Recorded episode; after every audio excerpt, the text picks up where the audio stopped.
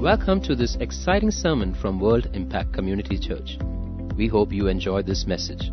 For more sermons and resources, please do visit us at wscc.in.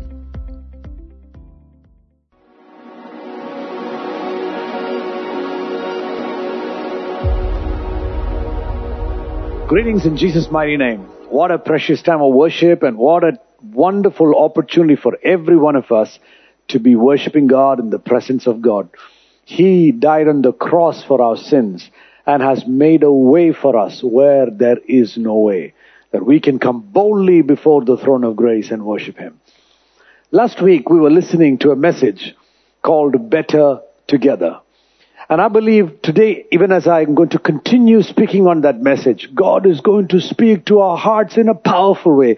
As I've been preparing for the message itself, this word has spoken deeply into my heart.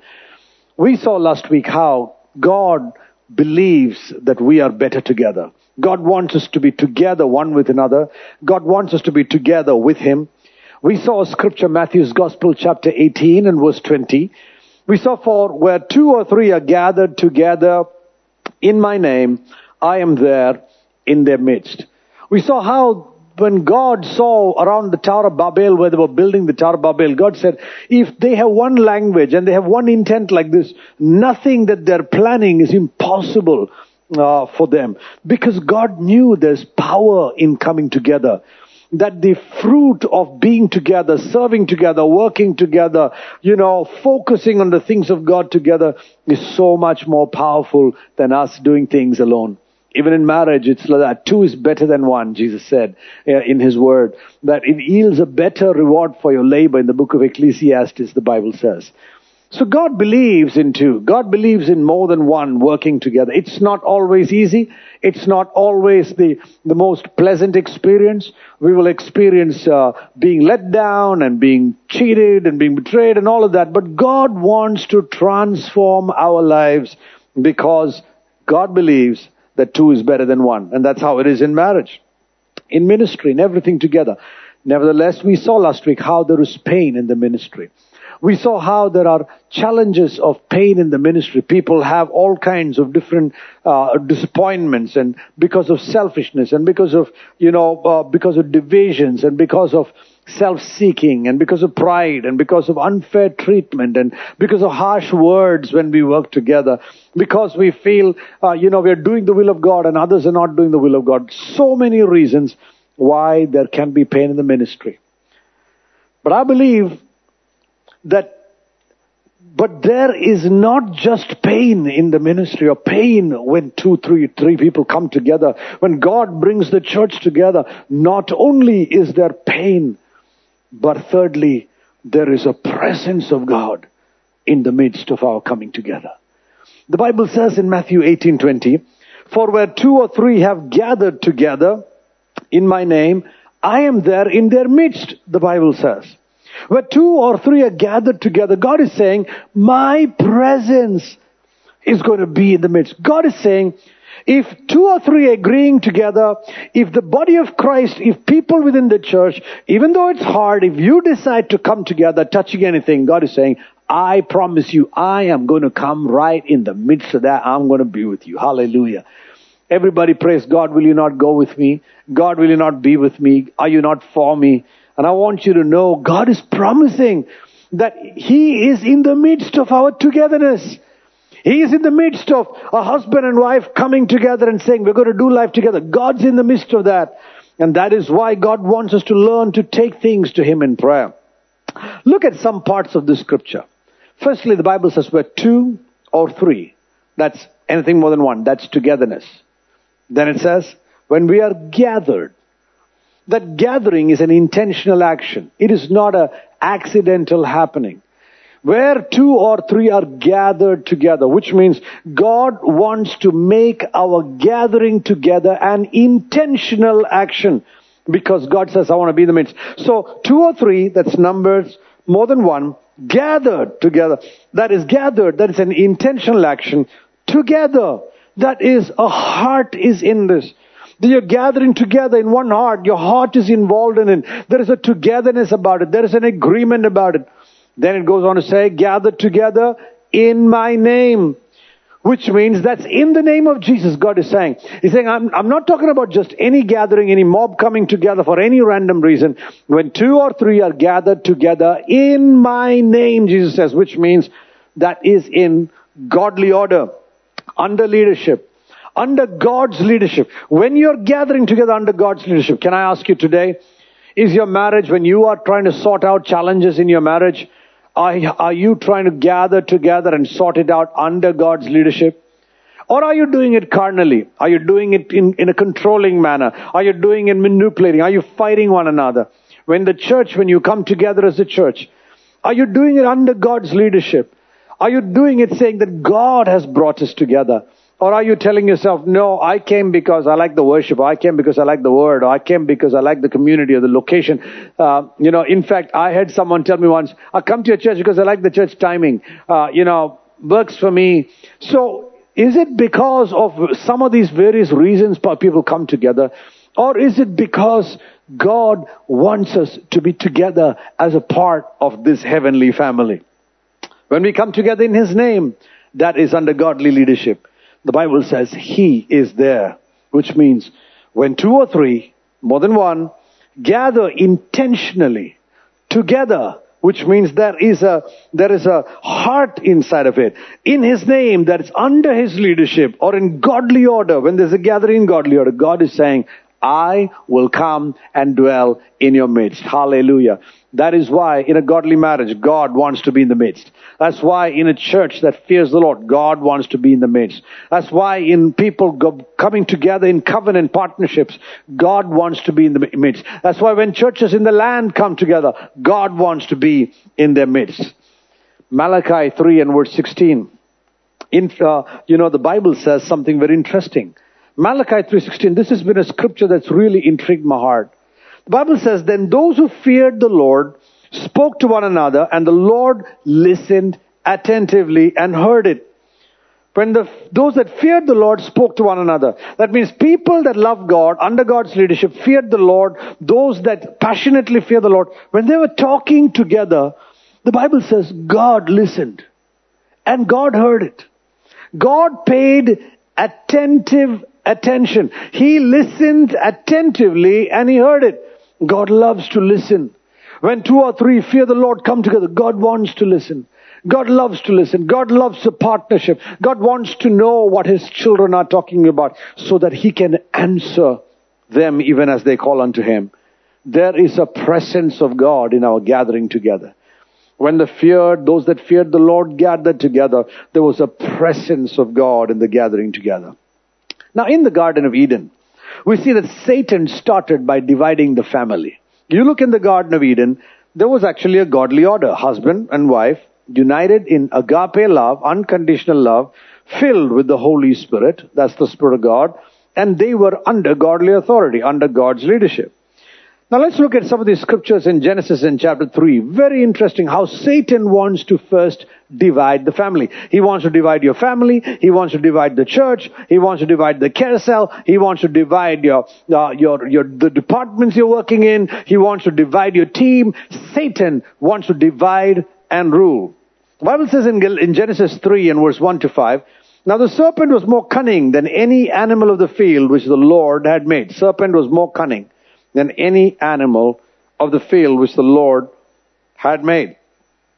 And he said to the woman, and he said to the woman, see, Satan always starts by attacking unity. The garden was great, the couple was great, the presence of God was great, but Satan went to attack the unity. And he said to the woman, the Bible says, which means he started with one person whom he knew he can deceive to not pay attention to unity. Whenever Satan wants to divide your family, he will look for one or the other person who at that point is not keenly paying attention to the need for togetherness.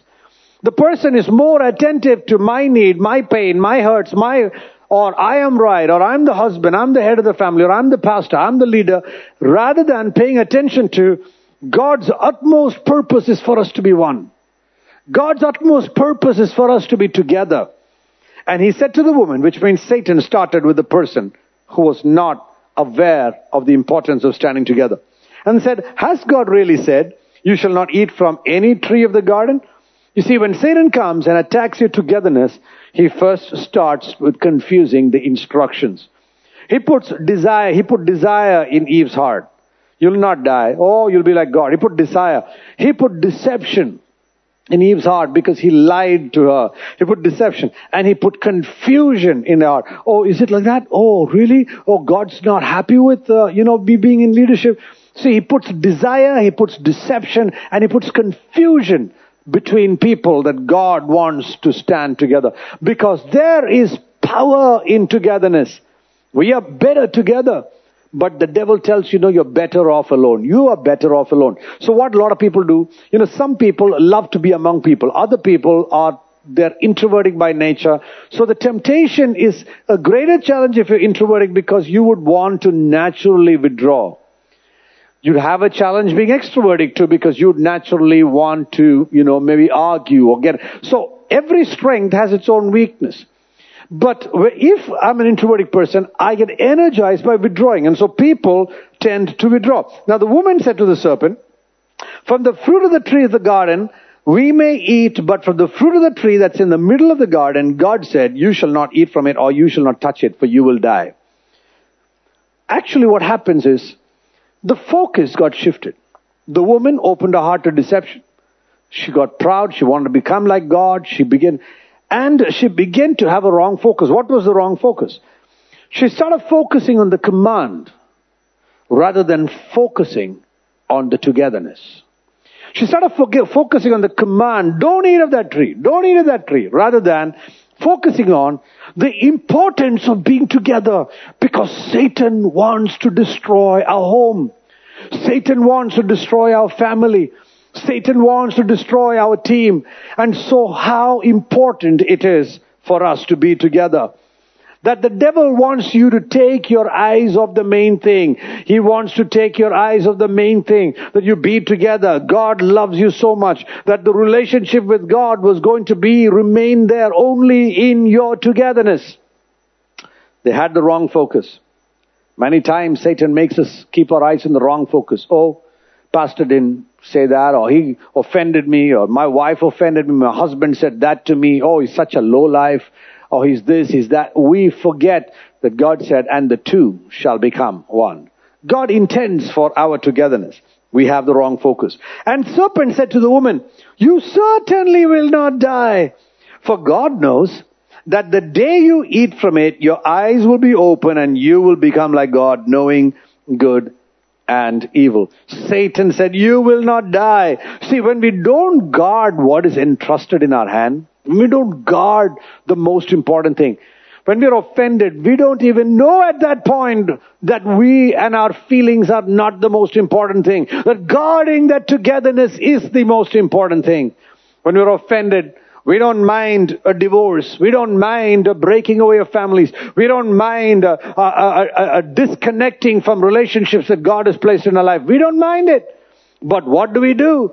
We choose the immediate comfort of peace and, and quiet and away from tensions and struggle rather than having the longevity of the blessing of God's togetherness. So when we don't guard what is entrusted for our family, our children, our team, when we don't guard this, our personal passion, our personal feeling, what I'm feeling today morning, I'm feeling unhappy. Our personal passions and feelings begin to take priority over a relationship with God.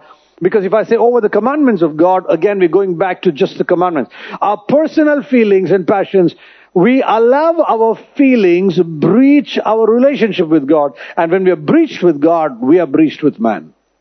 When we are breached in our togetherness with God, Eve's togetherness with God was breached before her togetherness with man was breached. Her breached relationship with God straight away affected her relationship with her husband. Adam's breached relationship with God straight away affected his relationship with his wife. So if you're having a problem between husband and wife, people of God, I want you to know your spouse is not really the problem. It's a breached, unrepaired relationship with God. The Bible says, and God is love. God wants you to guard it. God wants you to guard what is entrusted. And when you do that, you know, that will not take a priority over a good godly relationship. So Satan made them doubt the nature of God. He began to tell them, oh God, no, God knows you will. Actually, you know, your leader, God over there, he knows that you will be like him and he, he's jealous. He doesn't want you to, he, you know, Satan begins to put thoughts in your mind because thoughts are the seeds to destroy your togetherness. That is why the Bible says, you know, strain every nerve to maintain the unity of the Spirit and the bond of peace. Do everything possible to maintain your unity of the Spirit, which means it won't come naturally. And then Satan will begin to sow seeds in your mind and he'll tell you, don't forgive that person. Keep harping on that. Keep reminding the person. Keep personally attacking. Keep criticizing. Keep lying about the person. And you know, so that you can feel better and more self-righteous. And that is stra- the strategy of the devil. That he wants you to doubt the, God's nature and people's nature. Division in the Garden of Eden started by doubting God's nature. And this is what Satan wants even today. When people start following God, that's because they trust Him. And when people stop following God, it's because they begin to doubt Him. Doubt actually opened Eve's heart to misunderstandings to misgivings about her, the God whom she was supposed to be following, the God who created her. Doubt began to, lies began to open her heart to deception about the person she was in relationship with God.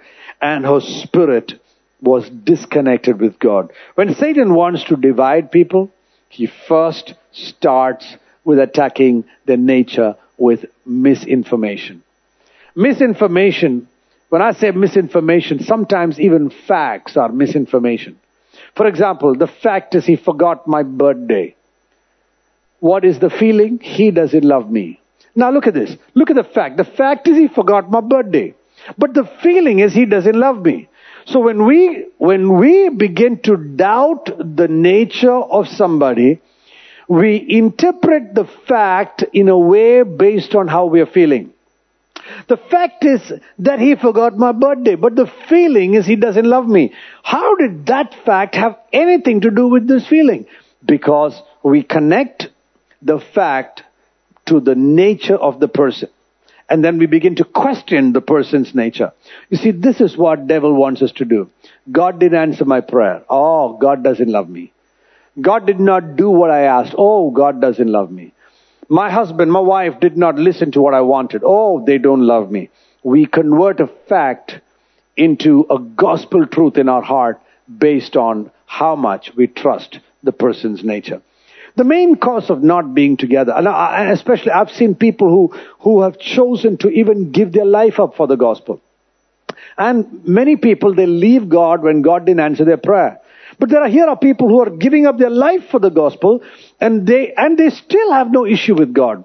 God didn't answer the prayer. In fact, they get killed for the gospel. They don't have an issue with God. Why? Because like in the scriptures say, for I know whom I have believed. For I know whom I have believed. They trust the nature of God. Satan wants you to distrust his nature. He wants, and it begins by misinformation making you distrust the nature of God. What are the main um, weapons Satan uses? He starts with lies. The main reasons why we togetherness breaks down. Satan begins with lies. We are, lies are not always full lies. It's distorted truths, partial truths, partial lie, misinformation. Our unwillingness to pay careful attention to detail. Once you're offended, oh, then, then detail does not matter. Oh, I'm just offended. And so we don't want to pay careful attention to detail. Why? Because I'm hurt. I'm feeling. This is what I'm feeling. I think, you know, you, you don't care for me. So in place of paying careful attention to truth, we listen to the lies of the devil. And then we begin to doubt the character of the people that we're relating with. Oh, that sister? Oh, they call sister and all. I don't think they're brother or sisters uh, in the Lord. They are just liars and they're ungodly. And so then we begin to have fears. Oh, last time he hurt me. Will he hurt me again? Last time he cheated me. Will he cheat me again? Fears come in. Then why else do, don't we want to be together? When fears come in our heart, then we don't want to be together because we want to be in control. We want to be control of the circumstance. We don't want to be offended. We don't want to be hurt. We don't want people to talk about us. We want control. And then selfishness and lusts get inside our heart. We go to the church selfishly. We go to marriage selfishly. We go into relationships selfishly. What is in it for me? If I relate, if I connect to this person, how will I be blessed? We look to the church or to the marriage or to people around us as a consumer product. And if this, they are not meeting my consumer demand, then I am not happy with this retailer. I'm not happy with this person that is giving it. You see, when, when Eve was not happy with God's nature, she was not happy with the consumer demand of becoming like God and began to question the nature of God and now wanted to change the supplier. Wanted to change the supplier from God to Satan. Many of us don't know when we break the togetherness, we are changing the supplier. We're changing the supplier from God being the source of our peace and our help to the to Satan becoming the supplier. Pride comes in. Why don't we want to be together? Because we're just proud. We're hurt. Why don't we want, why don't we want to be together? Because we're impulsive. We are reactive. Why don't we want to be together? Because we don't have discernment. We don't know the right from wrong. We're not able to think because we're feeling all kinds of things. We don't want to have, we don't want to be together because we don't know that God can be trusted. We don't know when God said, don't eat of that fruit. We didn't know that God could be trusted. There are many times in my life the Lord has told me, no, John, no, don't do that. Don't go there. Don't take that. Don't, don't, no. But I wanted to do it. But somewhere deep in my heart, I had to guard my togetherness with God more than my desire for things. I had to guard my togetherness with God. And I begin to understand, God, God, I know you want me to be together with you.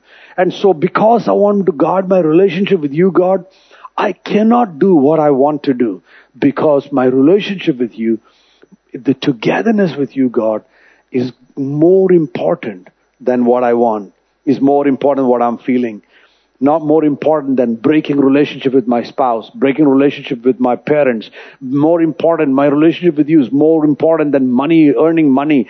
My relationship with you is more, obeying you and being in the center of God's will is more important than all the things Satan offers me. He offers me the world. He offers me control. Satan offers me power. Satan offers me money. Satan offers me temporary happiness. But all these things are temporary. And then Satan asks us to pay it back with interest. He asks you for your blood. So not knowing that God is trustworthy causes us to become rebellious. We don't want to listen to Him because we are ignorant. We are ignorant. We don't know the will of God. And because of that, we don't want to follow the vision from God. And finally, many times we don't want to stand together because we don't have godly leaders telling us the importance of standing together. We don't have godly examples in marriage that we can quickly see all around that remind us the importance of standing together. Today, Church of God, I want to remind you, God is saying again and again, where two or three are gathered together. Think of the family prayer. Where two or three are gathered together, agreeing, touching anything. How powerful it is for a family to pray together. How powerful it is for a husband and wife to pray together. How powerful it is for the people of God to agree and pray together. The New Testament church understood what it meant to be together. When you look at the Bible, we see in Acts chapter 2, verse 42 to 47, we see that, that there was a power in togetherness. We see in verse 44, and all the believers were together and they had all things in common. You see, when the church was planted, it started in togetherness. You think it didn't cost them to come together? There was a togetherness in sharing possession and giving to one another. And the Bible says, and they would sell their property and possessions and share with all to the extent that anyone had need. There was a togetherness. Their need they considered as the need of the family. Then the Bible says, day by day, continuing in one mind in the temple, there was a togetherness in gathering for worship. There was a togetherness, firstly, in sharing their wealth or their possessions. Then there was a togetherness in gathering together for worship. The need of the church was considered by, you know, the people considered that's our family's need. Then the need to worship together was considered the family prayer of the church. Day by day they gathered together for worship. And then the Bible says, and together they broke bread from house to house, which means there was a togetherness in communion. And they were taking their meals together with gladness and sincerity of heart because they had togetherness in meals. They gathered together to eat food together. Day after day, they were becoming a family. Then for verse 47 says, praising God and having favor with all people. There was a togetherness in praise. They understood the power of praising God together. The spiritual atmosphere gets affected when you praise God together. There was a togetherness in praise. And the Bible says, and the Lord was adding daily to their number those that were being saved, which means there was a together in lifestyle. They were together in accommodating more and more and more people. You know, people of God, when God begins to, when God begins to bring more people into our life, we have to learn to accommodate them. It's not going to be easy. It's not easy for castle leaders to, to shepherd the flock of God that is there among them. It's not easy. We will be, you know, inconvenienced. We will be disheartened sometimes. We will be cheated sometimes. We'll be taken advantage of sometimes. But the people of God, they were willing to accommodate the life together. They were willing to accommodate it. The New Testament Christians were compelled by God's love. They just knew in their heart that God wanted them to love one another. They understood that they were better together. The church understood that they were better together than they were all alone. Believers, do you understand that God is telling you and me to, today that all of us, we are better together? We're actually better together because two is better than one. We are better together than being alone. We are better together than being withdrawn. We are better together even though togetherness has hurts and offenses and, and, and selfish people taking advantage of us and togetherness has pain and sacrifice and togetherness has all kinds of challenges. But togetherness has also concern and care. Togetherness has people praying for one another. Togetherness has people blessing one another. Togetherness has, uh, you know, people upholding one another in their time of need. Togetherness has people encouraging, using their gifts together. Togetherness has vision being pursued together. So much more can be achieved togetherness than what is taken away because of the pain of being together. So when we are together, we actually begin to do the one another life. God is looking out, God is getting us to look out for one another, people of God. God really wants us to look out for one another. In fact, the Bible says in 2 Corinthians chapter 2 verse 12 and 13, the Bible says, Now when it came to Troas for the gospel of Christ and when an open door was there for me in the Lord, the Bible says, I had no rest in my spirit, not finding my brother Titus. Paul is saying, I had no rest in my spirit because I didn't find my brother Titus. But saying goodbye to them, I went to Macedonia. He went looking for his brother Titus because he knew they were better together. He knew that teamwork was going to make the dream work. He knew that the brother, he could have thought, oh, maybe Titus is dead. Anyway, sooner or later we're all going to die. But he knew that they were actually better together. Togetherness, people of God, standing together. Listen, listen, standing together is not a feeling. It's a command from God. God commands you and me. Stand together. Couples, in marriages, listen to me. God commands you. Stand for one another. Stand together. Look after the interests of one another. People are not able to talk with each other. Why? Because they're not able to look after the interests of one another. They're looking after their own interests rather than the interests of one another. Together is not a feeling. It's a commandment. That's why Ephesians chapter 4, verse 1 to 3 says like this, Therefore I, the prisoner of the Lord, urge you to walk in a manner worthy of the calling with which you've been called, and with all humility and gentleness, with patience, bearing with one another in love, being diligent, which means making every effort, Another translation says straining every nerve, being diligent or making every effort or straining every nerve to keep the unity of the Spirit in the bond of peace. That's what God wants you and me to do. God wants us. Can you think of that picture? Bible is saying, strain every nerve. Do everything possible in your strength to be together. If it is possible, if you have one ounce of strength left, fight to be together. Many times, Pastor Hannah and I, we have talked about this and we said, the only legitimate reason to fight, is in our marriage that we fight to be one. God wants us to fight to be one. God wants us to fight to be one. That's what God wants us to do in your life and my life. I believe standing together has to be our highest priority. Standing together has to be our highest priority because if the devil gets a wedge, he's going to destroy that which God has planned, that God planned for you both, or for you all as a team, or as a church, or as a marriage. God planned for you to be better together. In John's Gospel 17, we see Jesus praying a high priestly prayer. I don't know how many of you are very familiar with that high priestly prayer at Gethsemane. You know when he prayed, of everything Jesus could pray about, you know, this is the last dying moments of his life on earth. This is before he's going to die on the cross. Now he's praying the high priestly prayer to God. There were a million things Jesus could have prayed for. He could have prayed for, Lord, destroy these, these, these Pharisees, these horrible fellows. He could have prayed, Lord, kill all these soldiers, Roman soldiers that are. He could have prayed a million things. But he prayed like this. He said, Lord, Father, I pray, keep my disciples as one. Keep them as one. He says in John 17, 21 and 22, he said like this, Lord, I pray that they may be one. Even as you, Father, are in me, and I in you, that they may be one in us.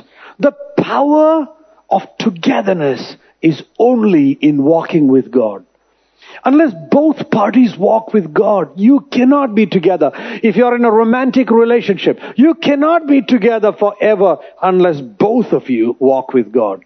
If you're in a marriage, if you are on a team in a ministry, people are serving on teams and departments, you cannot stand together as one team unless you walk with God.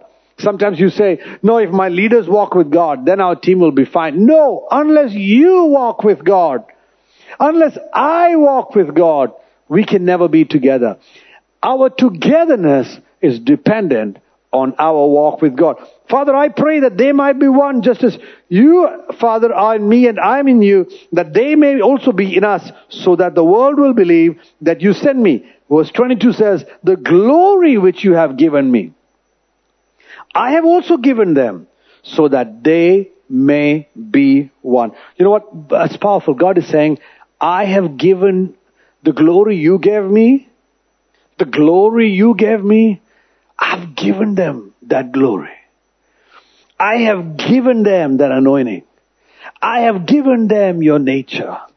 I have given them your power so that they will do everything possible to be one together. God's given you His Holy Ghost that you'll be one with your spouse. God's given you His Holy Ghost and His nature that you might be one with your team, that the church might be one. Today, this togetherness is being challenged by the devil.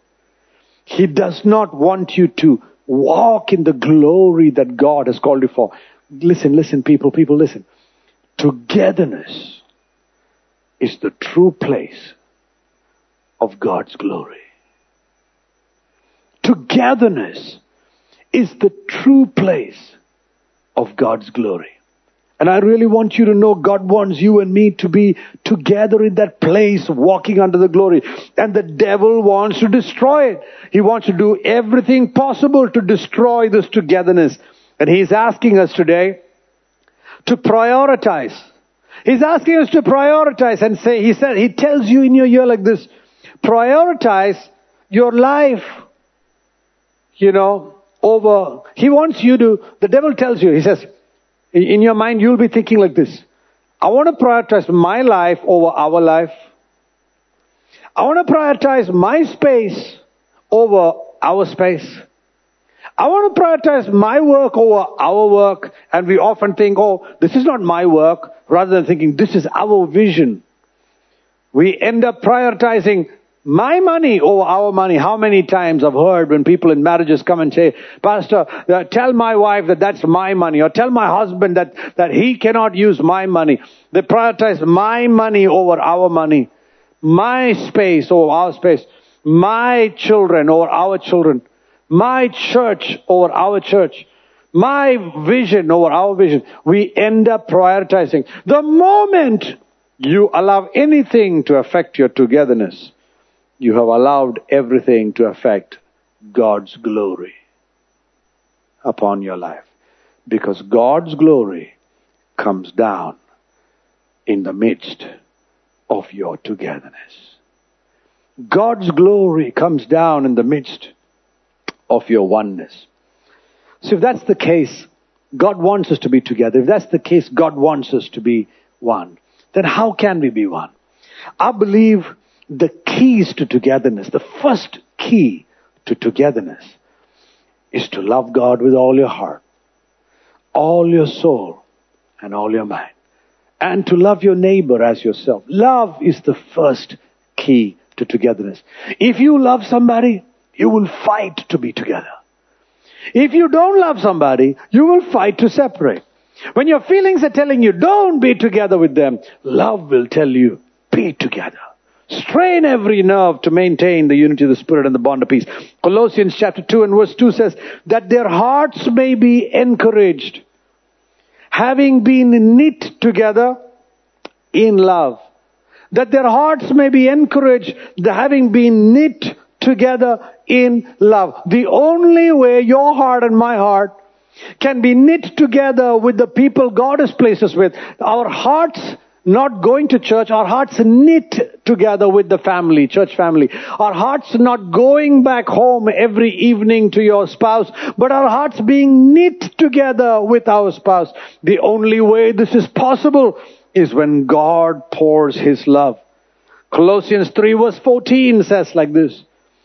In addition to all these things, put on love. In addition to all these things, put on love, which is the perfect bond of unity. Every time I read this verse, I think about, you know, the, the glue that's called quick fix in our, in our part of the world. You know, it's like super glue. And the Bible is saying, what is the super glue of your togetherness? It is walking in love for God. And when you walk in love for God, that love Bible pour, God pours into your heart, according to the Bible in Romans 5 5. And that love begins to make you walk with God and make you walk in that togetherness. That love for God, if you obey that first commandment, commandment one, love God with all your heart and love your neighbor. So if you obey commandment one, then only you will be able to obey commandment two. If you can't love your neighbor, you can't love your team, you can't love your spouse, you can't love all this, that's because we're struggling to love God. If we love God, we will obey His commandments. That's what we would do. So agree to disagree. The second key to your togetherness is learning to agree with one another. Learning to agree with one another. Amos 3 3 says like this Do two people walk together unless they agree? Now you might say, but we don't agree on these things. Listen, we have to agree to agree. Sometimes we have to even agree to disagree and continue to treat each other in love. You don't have to agree with everything to love somebody. Many times we say, I don't have feelings of love for you because we're fighting over everything. So what? You don't have to fight over everything. You can disagree over everything and still choose to love. Because love is not a feeling. Love is a decision. Love is not connected to agreement. Now you might say, but if we don't, you know, uh, love one another, if we don't agree on everything, how can we walk together? Yes, now that's the challenge, which means you got to take that agreement to God. And then you got to look at what is God asking. There are things that you may not agree about. And you will have to let that go. But one of the keys of togetherness is learning to agree. You don't have to have your way. You don't have control all the time. There are many things we may not agree. You know, many times when I call leaders together, I always have in the back of my mind, oh gosh, leaders coming together. Because, you know, if you have leaders, you have opinions. If you got followers, you have yes men. But if you have leaders, you have opinions, and leaders will give a hundred opinions. Uh, but I tell myself, I rather have leaders with opinions and learn to agree together than have yes men who lead me astray. Agreeing together does not mean there will not be differences, but agreeing together means in spite of our differences, we learn that we're going to agree to be together. We're going to agree to be together because agreeing together places being one, being together as the highest goal, higher than being right. When I agree together with my spouse, I am placing being one is a higher goal than being right. Today, people of God listening to me, are you trying to be right all the time? Or are you pushing to be one? Are you straining every nerve to be one? Agreeing together says that our cause is more important than being right in this conflict. Above our differences, our cause of being married is more important than being right. Our cause of being a church together is more important than being right. Our cause being a planting of the Lord is more important than having my own way.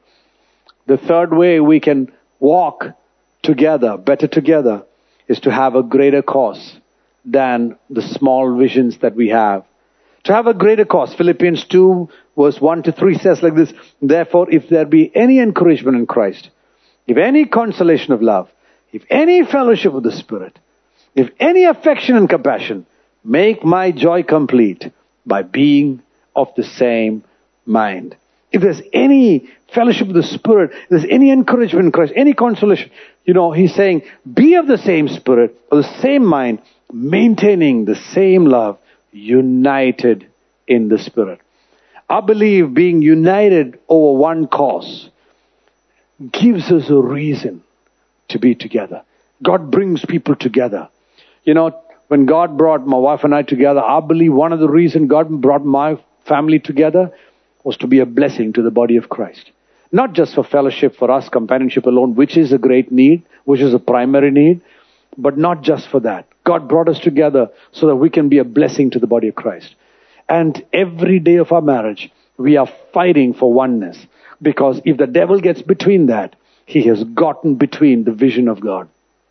He brought us together to have a generation that love God. And if He can divide that togetherness, then He can get right in between. He brings us together as a church to be one. Because if the devil can get between our togetherness and you uphold the, you know, you wanting to be right or wanting to be understood and wanting to be agreed with above wanting to be one, the devil has just got right in between your togetherness. Work together as one in one unity. And finally, I wanted to say, how do we be together? Make unity your key performance indicator when it comes to relationships.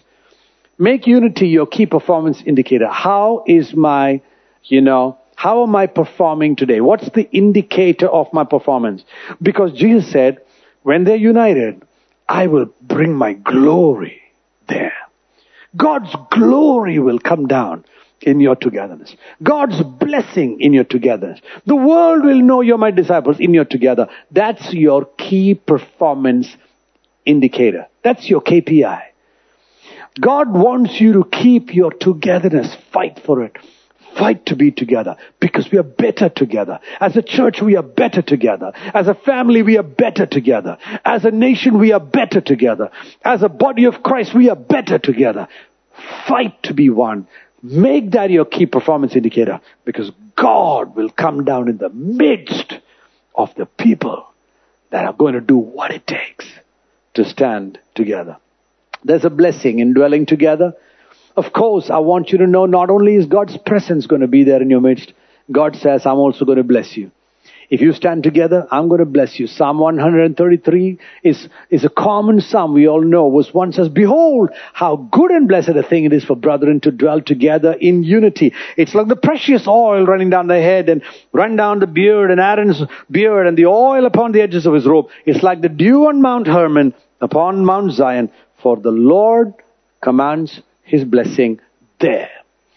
God has commanded the blessing, life evermore. Where has He commanded the blessing? in the brethren dwelling together in unity. Where is he, where has he commanded the glory? In the unity. Where has he commanded the blessing? In the togetherness, in the oneness. Where has he commanded the anointing to flow? In the togetherness, in the oneness. So, if the anointing, if the blessing, if the glory, in the prosperity, if all these things, uh, two are better than one, for it earns a better reward for your labor, that is better returns for your hard work, your prosperity. If your prosperity, your glory, your anointing, your blessing, your inheritance, in all these things, if it is in your togetherness, then I don't understand why I would want to affect my blessing, anointing, glory, family, being together, everything. Why would I want that to be affected if I knew God has commanded it in there? So fight diligently, people of God, to be together. Fight diligently. Take time. Relationships take effort. Take time to be one. Put effort into it. When you're discussing things, put effort into becoming one. So you come together saying, my primary goal is to become one, not to be right. Because God commanded His glory in becoming one, not in being right. Put time into those relationships. Give time to the church, to the people of God, to care for people. Put effort into it. Give time into it. Give understanding into that, into your marriage, into, give time to your marriage. Give understanding. Try to understand others rather than wanting to be understood. So many people withdraw and isolate because they want to be understood that they're offended rather than understanding the facts of the matter. Give sacrifice. Give sacrifice into that relationship because God wants to build that sacrifice. Give forgiveness because forgiveness is a cement of love. Give commitment into that relationship because God wants you to be built up in a mighty way by being together. So as I close, here's a wonderful quote that really blessed my heart. This is a, a quote said by Robert A. Calvert. And he says, the hindrances to unity. He says, God desires partnership not independence. God desires engagement, not isolation. God desires cooperation, not competition. People of God, let me say that again. God desires partnership, not independence. God desires engagement, not isolation. God desires your cooperation, not your competition. So don't abandon the gathering together as a church. The Bible says in Hebrews 10:25, don't give up gathering together as a church as some are in the habit of doing. Don't abandon your togetherness. Don't abandon gathering together. If you are a family, don't abandon gathering for family prayer. If you are a church, don't forsake your gathering together as a church, as some are in the habit of doing, the Bible is saying. But encourage one another. The more you see the day drawing, encourage them to come together, to be one to be together. And when you do that, I believe that the glory of God will come upon our togetherness. God bless you and do everything possible. Let's fight to be one. God bless you.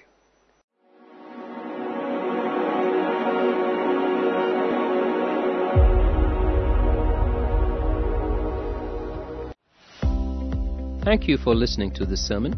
For more sermons, please do visit us at wicc.in.